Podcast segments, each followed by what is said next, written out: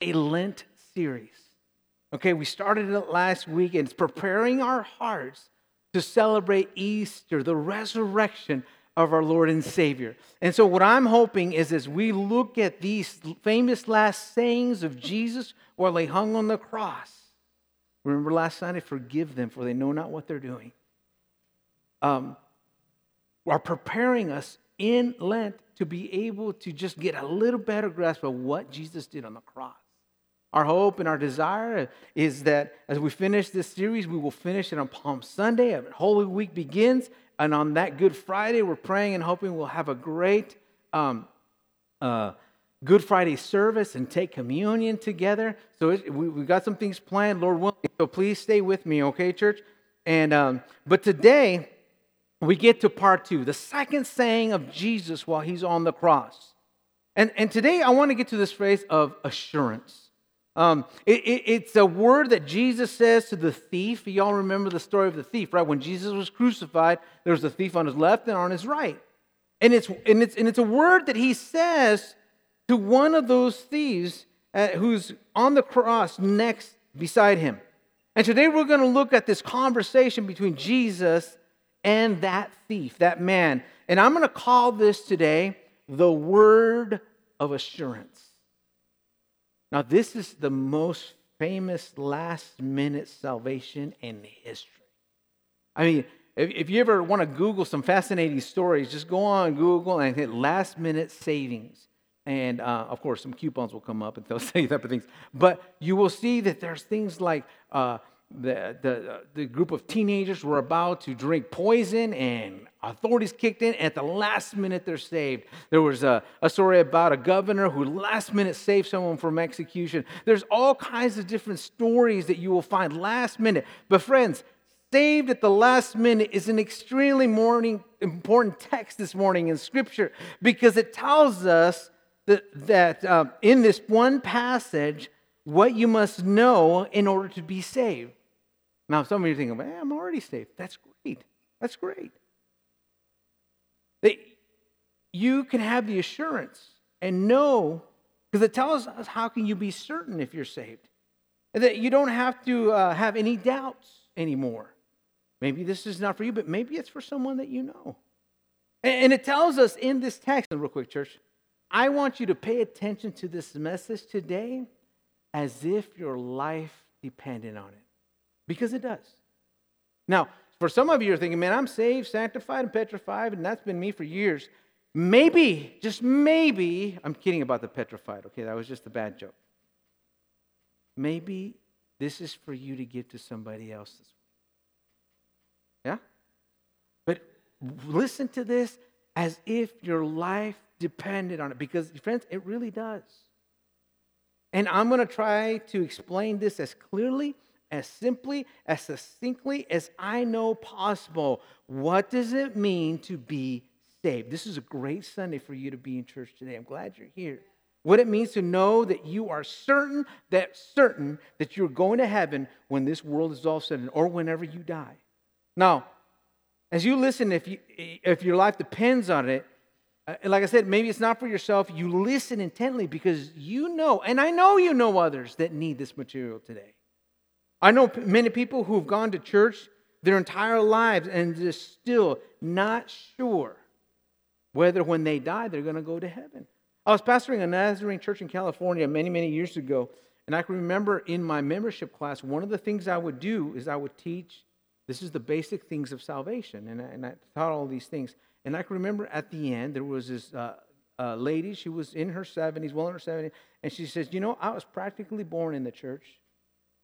I was a little, I, I, I never knew a time where I didn't go to church. But no one has ever explained to me in almost seven years what it means to be saved. Thank you, Pastor. So we might have this, or for some of you, might be review. For some of you, this might be you're listening for the very first time. Online church, if you're with me, give me a thumbs up or an amen, praying hands or whatever, but stay connected if you would, okay?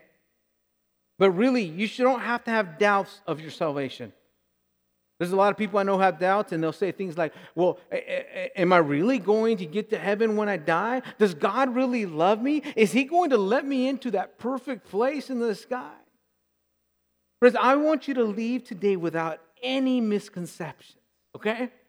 I don't want you to leave with any doubts. Like last week, I didn't want you to leave with any guilt. Today, I don't want you to leave with any doubts that you are saved. No, the first thing that this story tells us, and go, we're going to go and unpack this passage here. I'm going to read it to you in just a second, but the story tells us five things that we must know in order to be saved. Now, friends, let, let me just say this up front before I say, oh, five things you must know.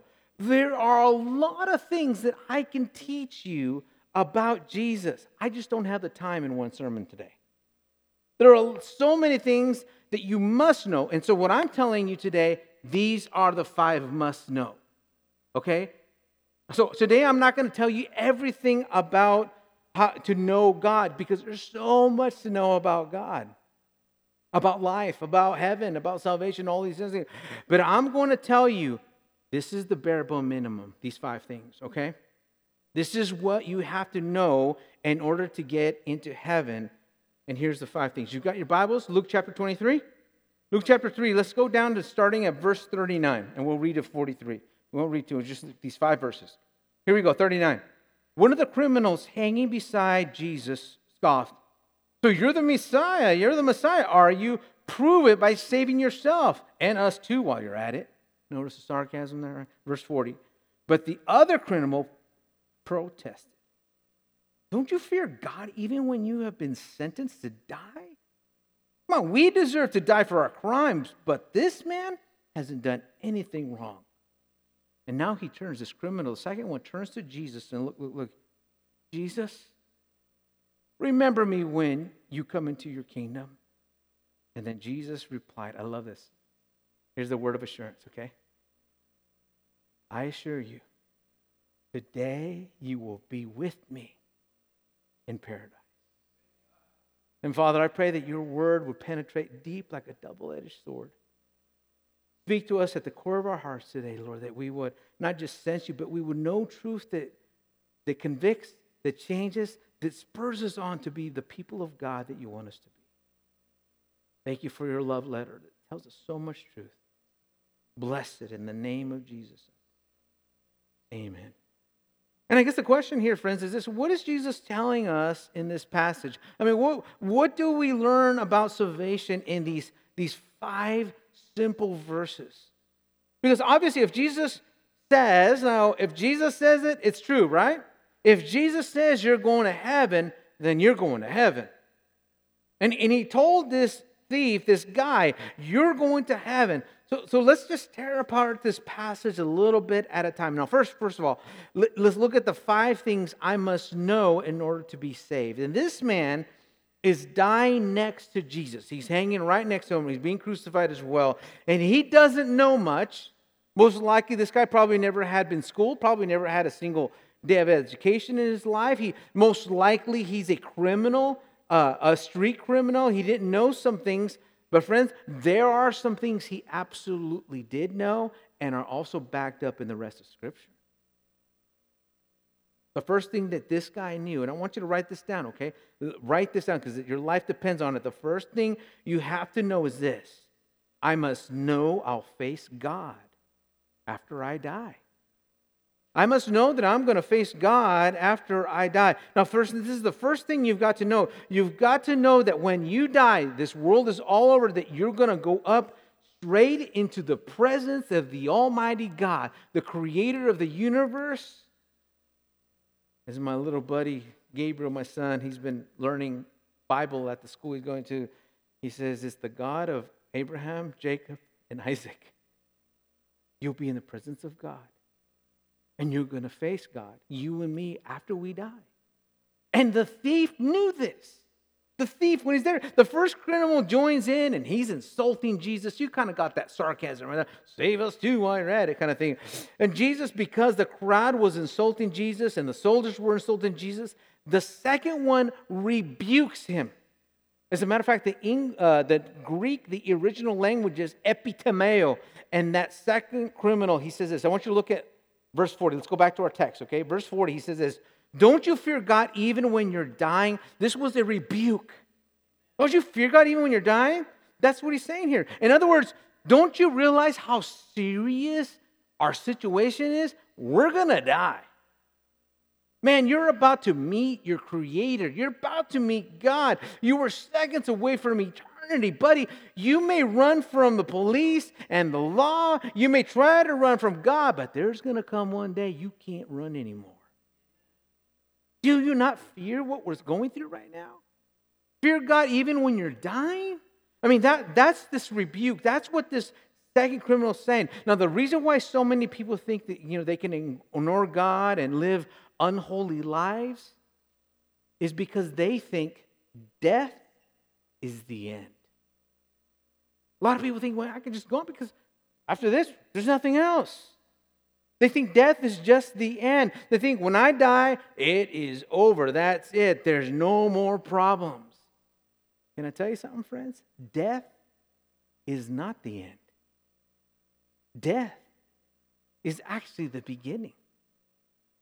It's the beginning of eternity. And you're going to spend far, far more time on that side of eternity than on this side.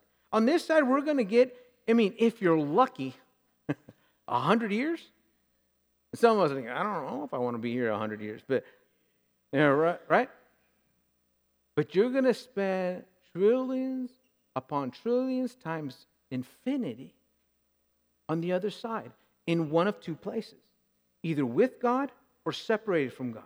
With God in his place is called heaven, away from God is called hell. You're going to spend eternity in one of two places. One day you're going to stand face to face, just like I am, before God, and you're going to have to give an account of everything you've done in your life. Remember, we did that New Year, uh, that New Year's series. Just nod your head, will you? Just say, "Oh yeah, I remember that." Pat. Thank you, thank you. But we talked about everything belongs to God. Nothing is really ours. We are stewards. Remember that? We're going to have to give an account of how we did in being a steward.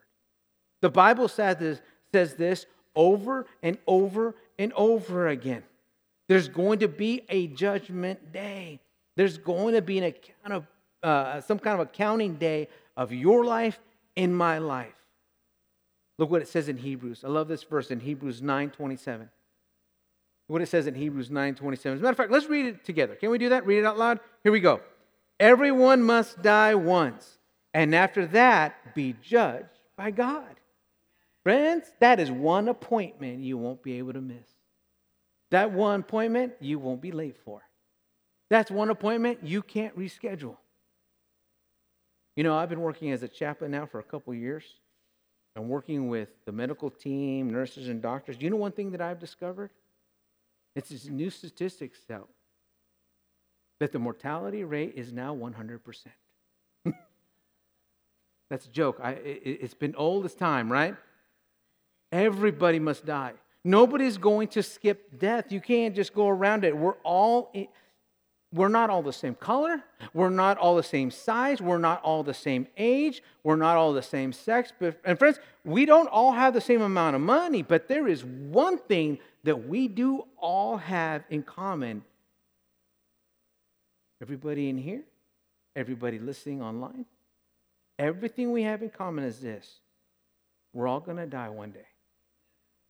And that's the one thing for sure. And, and it would be foolish. Think about it you know that day is coming. Why don't you prepare for it? It would be foolish to spend your entire life unprepared for something that you know is inevitable. It's just foolish. In fact, you're not really ready to live until you're ready to die. I've shared that with y'all before. Y'all remember? Just nod your head like you do. Thank you. Thank you. This guy on the cross next to Jesus knew this. Now, here's the second thing this guy knew, and we've got to know this as well. And I want you to write this down. This is very, very important. I must know that I've sinned against God. I must know that I've sinned against God. Let's go back to our text here and let's go look at verse 41. Verse 41, the criminal says, We deserve to die for our evil deeds. Friends, did you know there's a word for what he's doing? The word is confession. He's admitting that's what confession is. I have sinned. I have wronged. Uh, we deserve to die. We've done evil. I want you to look at this next verse in 1 John 1 9. Look at this verse. Matter of fact, I want you to write, if you would, on the side margin.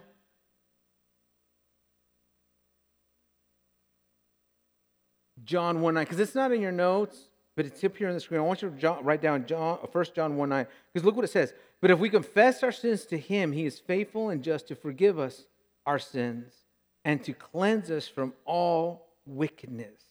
Now, friends, this is a promise of God. And I've told you many times before with this with every promise, there's a premise. Or, in other words, with every promise that you see in Scripture, there's a condition.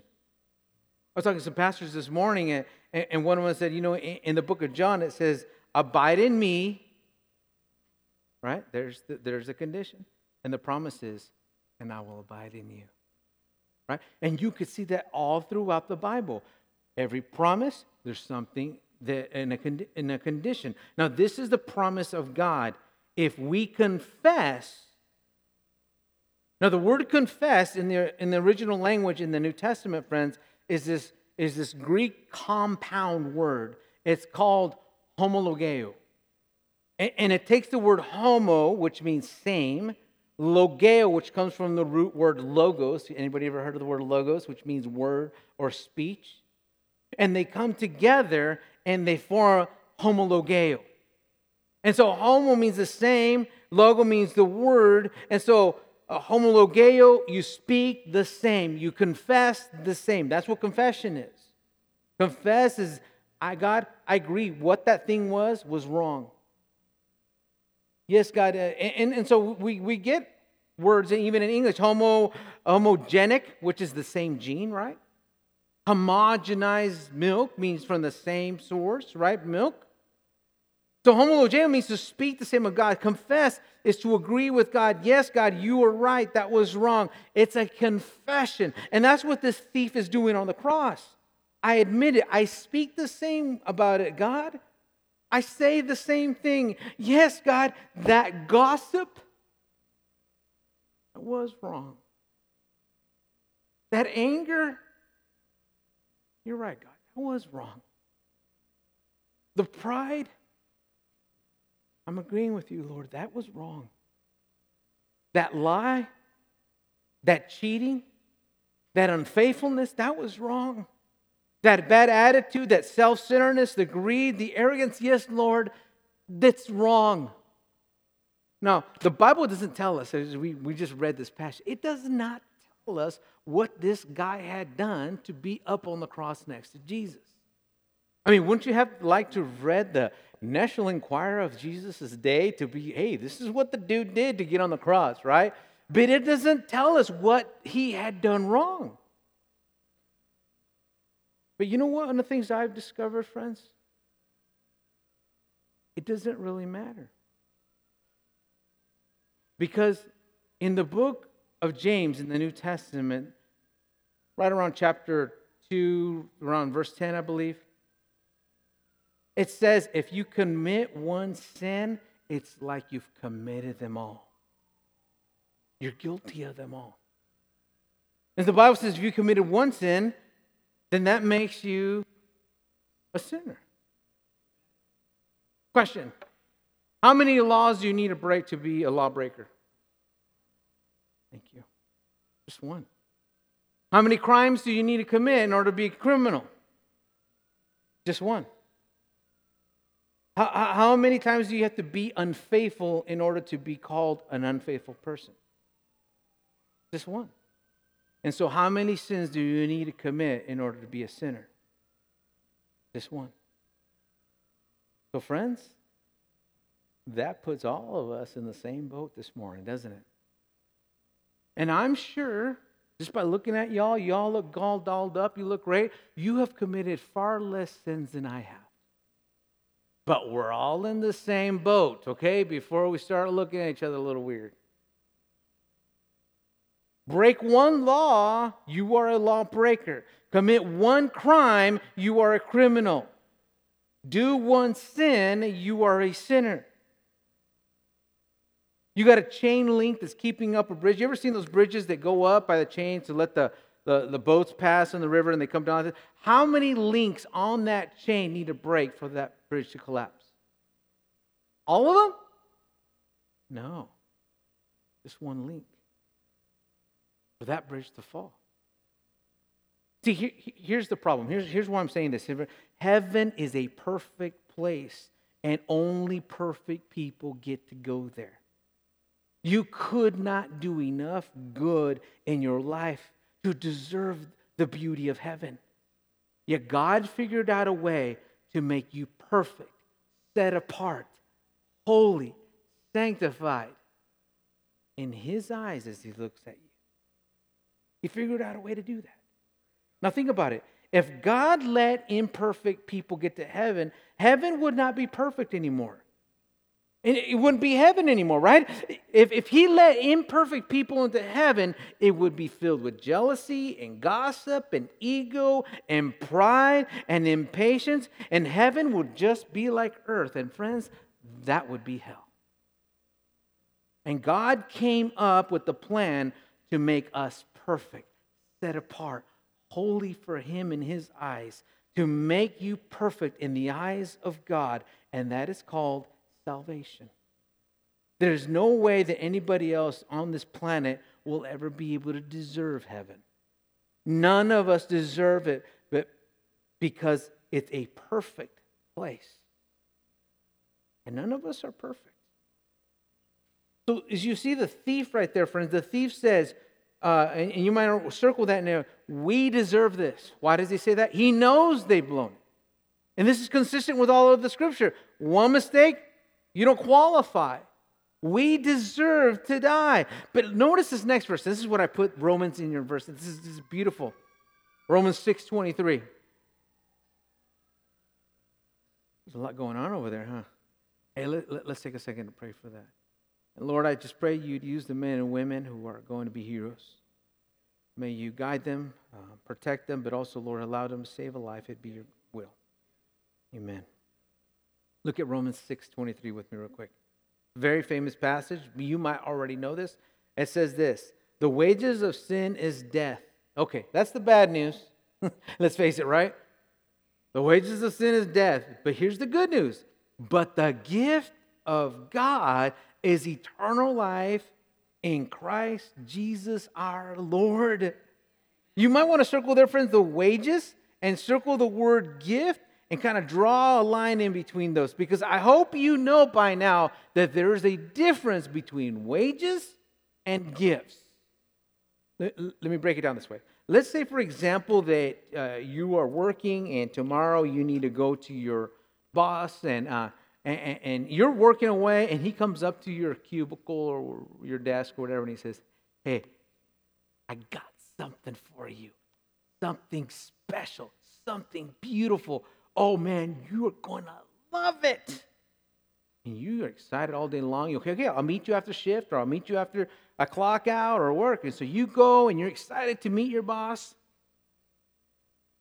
And you go and sit down and he says, All right, boss, I'm ready for that exciting thing that you got for me. And you're waiting. And all of a sudden he hands you across the desk your paycheck. He hands you your paycheck and you open it up and you're like, my regular pay stub, there's no bonus in here. There's no, there's nothing else in here but the hours I've worked. And you say to your boss, boss, this, this, this isn't something special. These are my wages. I earned this. I deserve this because I put in the time and the hours. This is what I deserve. There's nothing special in this. And so, friends, a gift is something that's undeserved. It's valuable. It's precious. It comes from the heart. You didn't ask for it, but it's something you desperately need. It's just a gift. It's a gracious gift to you. Gifts are undeserved. And, friends, let me just quite frankly tell you this you and I do not deserve heaven. I don't deserve it. I didn't earn it. I will never be able to earn it, yet it is a free gift of God because of his love through Jesus Christ. So, the first thing that the thief knows, friends, and, and you and I know, is that we're going to face God after we die. And then he says, Don't you fear God? You're, you're, you're going to have to meet him in just a minute to the other thief, right? And know that you sinned against God. And he says, We deserve this for our evil deeds. Then, now let's unpack this passage a little bit more. Let's go back to our text, okay? Now, the, the third thing this guy knew, and, and the third thing that you and I have to know in order to be saved is this I must know that Jesus was more than a man. I've got to know that. Talked just a few weeks ago, remember the blending of flesh and spirit? The notice the third thing the thief says. He says he's most likely this thief. I mean, you, you've read commentaries and theologians have written over the years. Or there, you know, there's a lot of guessing in here. This guy must have been uneducated, kind of like a street thief, and all of these things. But he knows the important stuff.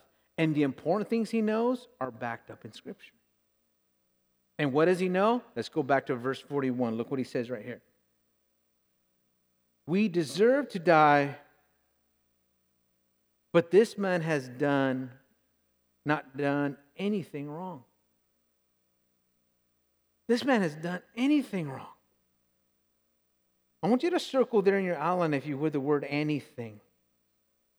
He said, You know, this man, he's talking about Jesus, has not done anything wrong.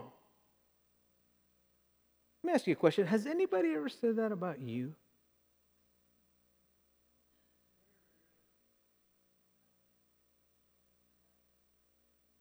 When my kids need money or need something, yeah, you are a great dad. but yeah, let's face it, no one's ever said that about you, and no one's ever said that about me. Let's face it, you can't say that that we've never done anything as human beings because human beings, as humans, we are frail and we make mistakes, we have failings, and we sin. So when this guy says he's never done anything wrong, one of, not one thing in his life wrong, he's saying this guy is not a mere man. He's not human. This guy that we're about to be crucified next to, this Jesus guy, He's not mere human, He's God. He's more than human, He's more than a man. I want you to look what the Apostle Paul writes to the church in Corinth in his second letter. Look, look at what it says in 2 Corinthians 5.21. God had Christ who was sinless. And by the way, pause real quick. This the only person that ever existed in the history of time that was sinless. He's talking about Jesus Christ. God had Christ who was sinless, look, take our sins so that we might receive God's approval through him. Friends, this is called the great exchange, isn't it? That, that's what you call salvation. Because somebody's got to pay for the wrongdoing. Either you, you pay for it, or somebody else pays for it. I mean, that's one of the reasons we get this beautiful verse in, in, in, the Gospel of John. Says, For God so loved the world that he gave his only begotten Son, that whoever believes in him will not perish, but have everlasting life. So God loves you, friends, and he says, I'm going to pay for all of the things on the cross. I'm going to pay for all of the things. That is how much he loves you. He extends his hands on the cross and he dies. He says, I love you this much. The Bible also says, friends, that all have fallen short. All of us have fallen short. It, it, the chasm from this cliff to this cliff is just too, you can't jump to the other side. The chasm is way too deep.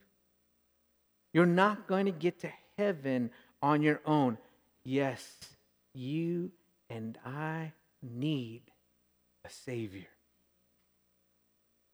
And this thief, he knew that. I mean, he, this guy's thinking, you know, I know I'm going to die. Eh, And after that, I, and I know I've sinned against God, and I know that Jesus is more than a man. And then we get to the fourth thing that we unpack in this passage of Scripture. The fourth thing that this guy knew that you and I need to know is this. Write this down. I must know only God's grace can save me. I must know that only the grace of God can save me. So after the thief says that we deserve to die and this Jesus has never sinned, he, he's more than a man. Look at verse 42. Jump down to verse 42. Look what it says. Then he said, the thief on the cross said, Jesus, remember me. Jesus, remember me. In the original language, that's manomeo ego. Jesus, remember me. Manomeo ego. Jesus, remember me. That's all he says. Now, I guess the question is well, what is implied in this Greek phrase, manomeo ego? What is implied when this guy looks at Jesus and he's, you know, he's, he's, he's sweating bullets right on the cross, right next to him, and he's dying, and he says, Remember me when you come into your kingdom in heaven. Friends, one thing that we know that the thief knows is that dude can't save himself. He can't get off that cross and he can't go and do a bunch of charity work, community service, or whatever. He can't try to uh, atone for his own sins. He can't. He can't make up for all the bad things he's done and all the things that he's done wrong. There's no way that he can repay all the people he's hurt or God that he's insulted or anything else. He's hanging on the cross. He's in his final moments and he knows that he can't save himself and he knows he's made a mess of his life. He's wasted it. And this guy wasted his life. He's got nothing, nada, zero, zilch, zip to offer God. On the cross, he doesn't even try to make excuses. So while he's hanging on the cross next to Jesus, in those final, final moments of his life, he throws himself on the grace of God and the mercy of God. Anomeo ego. Remember me. Remember me. Really? Is that all this guy's going to say? Remember me? Now, think about this. Just think with this. That's it. That's got to be the shortest salvation prayer in history. Right? Two words. Remember me. Manomeo ego. Now, friends, I want you to listen very, very closely to what I'm about to say. I, I hope I'm not stepping on any toes, but I love you. You know that I have committed to always tell you the truth. But I, I want you to hear this. There are some people out in this world, there's some well meaning Christians. They're Christians, they love the, the Lord, they're believers, they love God, well meaning Christians who think that you have to use certain words in order to be saved and that you have to say these certain words in your prayers to be saved. And if you don't use certain words in your prayer, yeah, you're really not saved. That prayer didn't count. That really didn't matter. But, friends, I, I want us to look at this passage. These guys are next to the Messiah, Jesus, the chosen one. Not some rabbi, not some Pharisee, not some Sadducee. Jesus. And this guy does not use any theological words. You're not going to find in his prayer the word justification. Oh, but that's a real great theological term, isn't it? He doesn't use the word redemption. He doesn't use the word atonement. He doesn't use the word appropriation. He doesn't say, I repent. He does it's it's not in there. You will not see that in this guy's prayer. It's not there. He doesn't say, I trust. He doesn't say, I receive into my life. He just says, Manomeo ego, remember me. Remember me, Jesus. And our Lord our Savior looks at him while he's on the cross. You got it. That's enough. By the end of the day, you will be with me in paradise.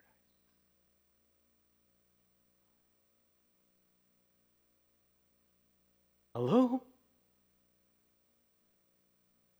That right there, out of, you know, of all cases, proves it's not about words.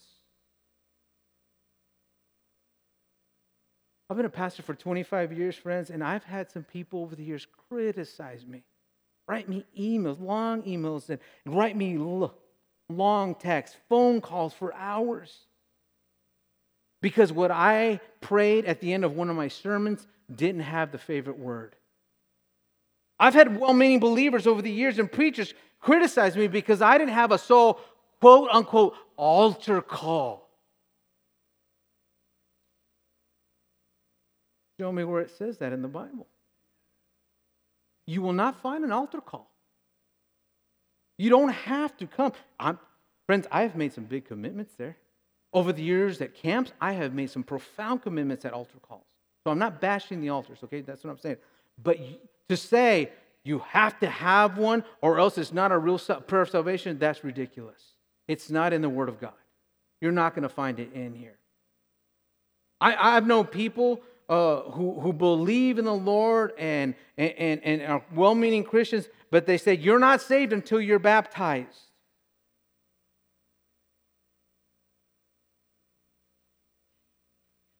Friends, I don't know about y'all, but when I've read this Bible over and over and over again, what I call the triple B. They believe, then they realize they belong to God, and they get baptized. It's that simple. Believe you belong to the church, and then you get baptized.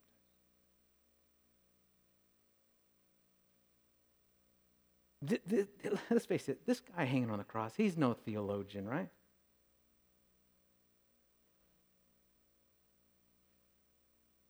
And, and, and the sinner's prayer here may have not satisfied the theologian of Jesus' time. Romeo ego. Little deep theological terms, right? But I just want to say if it satisfied Jesus, it's good enough for me. That's good enough. So he only has two words remember me, remember me. That is all he says. So here's the point that I'm trying to make this morning. Okay, friends, listen to me, please. It's not the words that you say that matter as much as the direction of your heart. Hear that from me today. It's the direction of your heart that matters. If you have a humble heart and your direction is toward loving God, it counts. It counts. Years ago, there was a translator, the Wycliffe Bible translators. There was a missionary that was sent to Chiapas, Mexico area, into the indigenous jungles and all those things.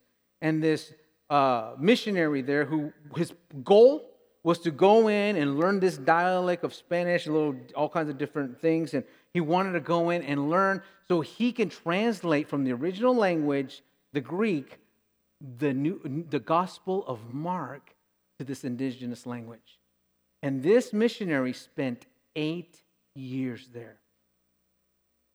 And in the eight years that he spent there, not one conversion. He was getting ready to come back and spend time in the United States. He was uh, about to go on furlough and come back and may possibly be sent somewhere else. But right before he left, he got a phone call that in the middle of this village, like the little medical hut or something like that, there was a guy by the name of Jose who was ill. And he thought, let me go do my last pastoral duty before I leave. So he goes and he goes and tries to meet with this guy named Jose. And he sees that he's very sick. He's in and out of a coma, they're telling him. And, and he, he he's hearing things, but he, sometimes he's babbling on and all of these things. And so this missionary comes up to Jose, holds his hand like a good chaplain, right? You know, puts his hand on him and he says, Jose, do you know that God is your creator? And then Jose, in his faded language, kind of sitting there on the bed, goes, See. And the missionary says, Jose, do you know that God loves you? Do you know that Jesus the Son of God and God sent him to tell you that he loves you? See, you know. Jose, do you know that Jesus Christ, the Son of God, died for your sins on the cross, for everything you've ever done? Do you believe He did that for you? See, eyes closed. And then, last question Would you like to put your faith and trust in Jesus today? Would you like to open your life to Christ and trust Him for the forgiveness of your sins and see, and passed out and went back into a coma. Well, missionary, next day packed up his stuff and left for the United States. No conversions. He had an opportunity 10 years later to go back to the area of Chiapas where he was a missionary to try to translate the Bible. And he decided, man, I'm going to go see if there's uh, uh, how they are. I want to talk to the people that he had become friends with. And he goes back and he sees that there is a church of 65 and he begins to talk to someone. Goes, Wait, what happened? What missionaries came or what people came to brought you the gospel? And what group was it? He's so excited. There's a church, 65 people. I'd love to have 65 people. But anyway, he's so excited, 65 people in the church, you know, and, and then the people responding goes, no missionaries came. Nobody came. But do you remember Jose? Jose got better. And he got a Bible.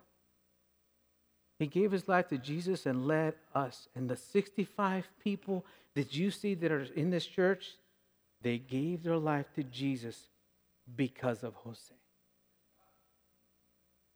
So let me ask you, church. How much do you have to know about the Bible or God or theology in order for you to get to heaven? See. Yes. See, you've got to be able to say yes to God and no to yourself. No, I'm not trusting me to get into heaven. Yes, I am trusting what Jesus did on the cross for me. Because think about it, friends, if there would have been an easier, quicker, less painful, less bloody way for you to get to heaven than for somebody to pay for your sins, don't you think that God would have done that? Use that other method? Friends, there, there are Christians, like I said, well meaning Christians that, that we love, that you know, that we care about deeply, brothers and sisters in the Lord and in Christ, and they believe, like I said, you, got to be baptized to be saved. But it's not in the Bible. There's no good work that you can do to get you into heaven. It's just simply saying, see, yes, I receive your grace. I read this quote and I wanted to read it to you guys today. Salvation is not what you do for God, is what God does for you. When Jesus dies on, on the cross, I told you this when we were singing earlier when we were on the, on, uh, when he was on the cross he says, It is finished. He, he didn't say, I am finished. Because Jesus is not finished, friends. Jesus in his spirit, the Holy Spirit is alive and well, and he's moving. He said, It is finished. That thing to pay for the sins of everybody in order to get to heaven, it's done. It, that is finished. Friends, you, you ought to be baptized. If, if you had, you know, what, what would have been like 25 years ago if I would have talked to my wife, Erica, and I would have said, honey, I want to marry you, but don't tell anyone. What kind of commitment would that be? Well, you know, you know the feisty Erica that I'm married to, right? That, that wouldn't fly. Let's just face that, right? Yet today, somehow it's infiltrating the culture of churches today where people say, I want to give my life to Jesus, but I don't want to get baptized. And they're simply being ashamed of God. I pastored a church years ago, and it's not the one you're thinking. I, I, I pastored a church where I, I, gave a beautiful message on baptism. We had like 12 people wanted to be baptized, and we baptized them a couple Sundays later. But there was one lady came up to me after church, and she says, Pastor, I'm not going to bap- get baptized because I don't want to mess up my hair. Try to explain that one at Judgment Day, huh?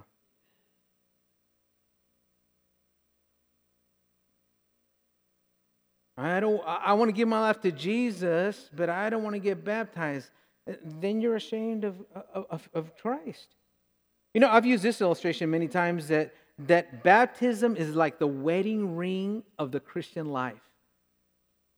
This wedding ring doesn't make me married. It just shows who those are looking around. This is a symbol. I've made a commitment in my heart, right? So it doesn't, I'm unmarried, married, unmarried, married, unmarried. It doesn't work like that, right? Because it's not the ring. It's this ring is just a symbol of a commitment that I've made in my heart. Baptism doesn't make you a Christian. It just shows that you are one. It's the outward sign to everybody else that says, Look, I've made a commitment in my heart to be a follower of Jesus. Look what Paul writes to the church in Ephesus. Look, Ephesians 2. I love, I love this passage. For it is by grace, and I'll circle that, but it's by grace that you have been saved through faith. It's not from yourselves, it's the gift of God, not by works, so that no one can boast. I mean, think about it, if you could earn your way into heaven, can you imagine the ego trips that there would be in heaven? I gave I got to heaven because you know I gave a million dollars to help a that mortgage at New Vision Community Church. That's how I got here. Oh, it's half a million. So yeah, it would be enough. But imagine if we got in there by what we did. It would be one bragamony after bragamony in heaven, wouldn't it? No one be able to brag in heaven because, friends, we all got there the same way. The free gift. See. Did you say see yet? Have you? I said see. When I was about 18 years old, I said see. Jesus. Now, there's one more thing, friends. Let me bust through this. I know you're hungry. There's one more thing that the thief knew that when he got to know in order to get to heaven, and this, this write this down. I must know that Jesus will save me if I ask. Now, obviously, the thief wouldn't have asked Jesus if he didn't know that Jesus would answer him. I must know that Jesus will save me if I ask. Let's go back to our text, okay? Real quick, let's look at verse 42. Verse 42 says, Remember me Anomeo ego, right? Remember me when you come into your kingdom. Now he says, Remember me when you come into your kingdom. Now, why? Because he's recognized his deeper need is not the pain that he's suffering on the cross. The deeper need is the salvation from sin in his heart.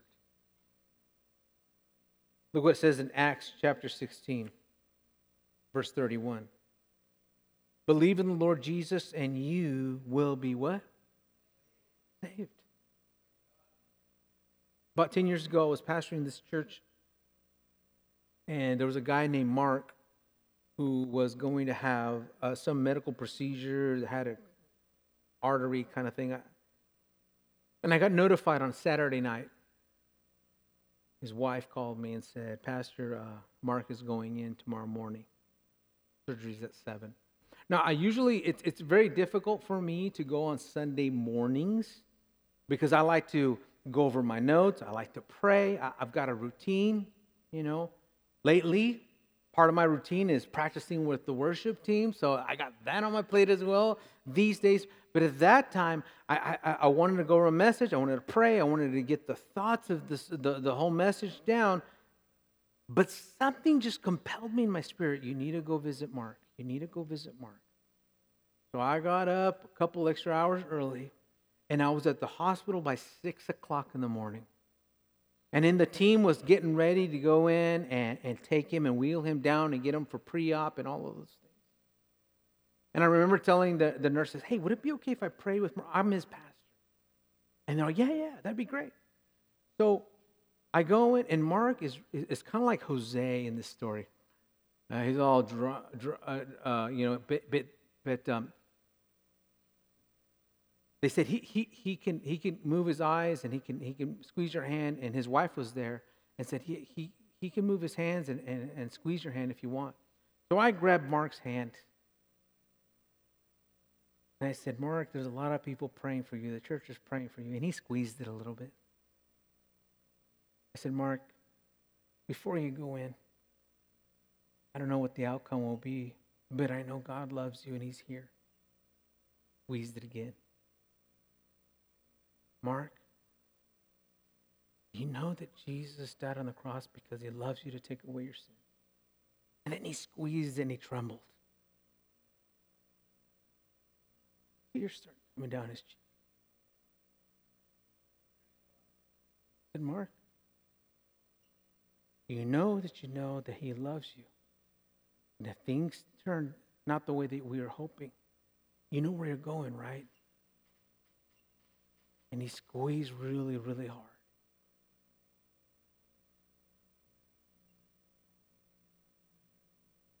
Mark died on the table of surgery. I did his funeral a couple weeks after that. And I stood at that little church and I shared the exact story I shared with y'all. On his deathbed. He didn't say a whole lot. He didn't even get to say see, but his heart and the tears confirmed his heart was toward, turned toward God. When can I be saved? I want you to look at these verses, okay, friends? We're going to, in these closing verses. I wanted to spend time singing together, but I'm looking at the clock here and I don't want you guys to text me how hungry you are, okay? So let, let me just finish up with this and I'll pray and I'll dismiss you. But let's look at a couple of verses before we go. 2 Corinthians 6 2 says this This is the hour to receive God's favor. Today is the day to be saved. Not next week, not next year, not at the end of your life, not when you can think about it some more. Today, it says, is the day to be saved. Now remember, there are two thieves next to Jesus, right? One on each side. And they have two completely different responses. One of the thieves insulted Jesus, and the other one accepted Jesus. Friends, God gives you today, this 26th day of February in 2023, the exact same choice. You could insult Jesus by leaving here and saying, you know, I don't want and need the cross. I don't need his death for me. I'm a good person. I do a lot of good stuff. I, am going to get to heaven on my own. I'm not going to get to heaven uh, uh, uh, by somebody else. I'm going to get there by my own merit. You could insult the cross that way if you want. You could leave here saying, you know what Jesus did on the cross? It's no big deal. Really unnecessary because I'm a good person. I know the scripture, it says right there, today is the day of salvation, but man, I'm going to wait a bit. I'm not going to decide right now. Let me say this very close, clearly, friends. Not to decide is deciding. Not to decide is a decision.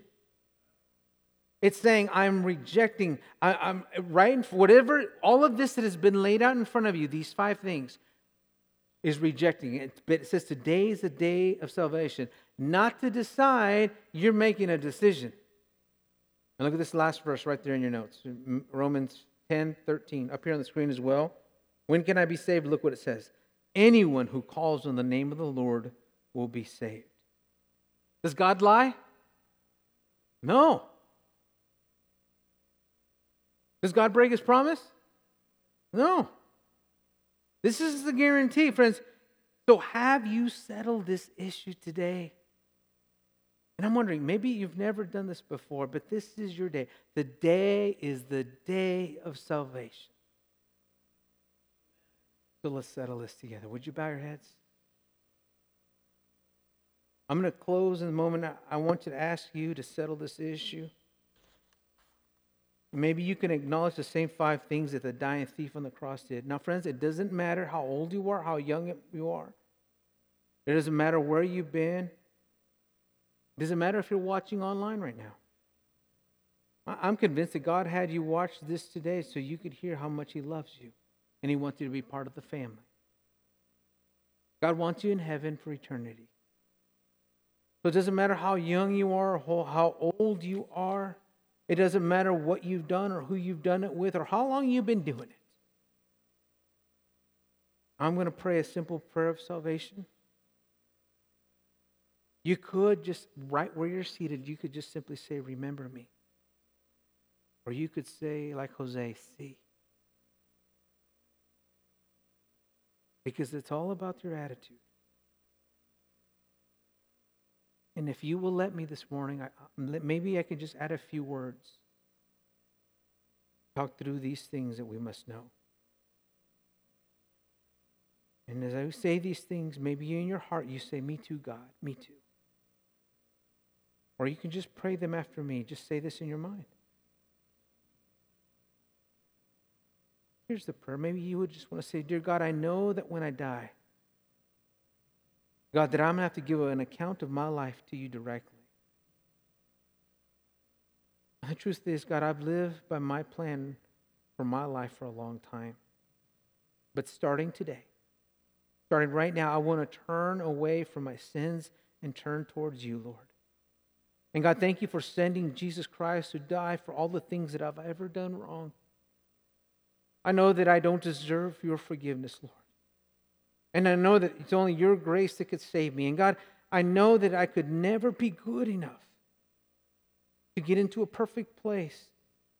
So thank you. Thank you, Jesus, for loving me so much that you took all of the guilt and everything I've ever done wrong onto yourself. And now you've made me acceptable in the eyes of God and acceptable for heaven. And Lord, just like the thief on the cross, I'm saying to you, remember me. Just like that middle aged man in Mexico, I'm saying, see, yes. Save me, not just from the eternal separation from you, Lord, but but save me, Father, from the sins and the habits and the, the ways I have messed up my life right now. I believe in you, Jesus. Help me to never doubt your grace ever again. Friends, with your heads bowed, no one looking around. If you prayed that prayer for the very first time, Flip up your hand, put it down.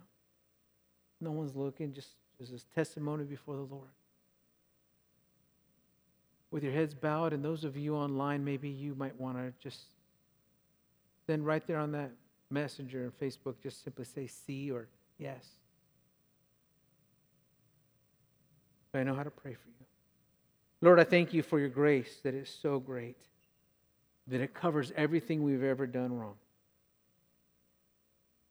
God, help us not to be saved by grace and then try to live by works.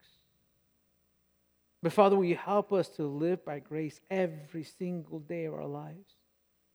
Thank you for your unconditional love. And thank you, Jesus, for doing what we could not do for ourselves. We all thank you for this time together and, and how we are able to praise you in the name of Jesus. And Lord, now as we leave this place, allow us to take the good news that we have just heard and share it with someone who needs to know this truth. Bring us back, Lord, next week. Excited to hear the next part of your love letter, the word of love that you gave us on the cross. Go with us, Lord. And everybody said, Amen. Amen. Go with the Lord, friends. We'll see you next Sunday. We're going to be in part three. We're going to look at the word of love. Where is your son? Remember that Jesus says that on the cross? Where is your son? We'll unpack that passage, okay? Lord bless you. Have a great week. We'll see you next Sunday.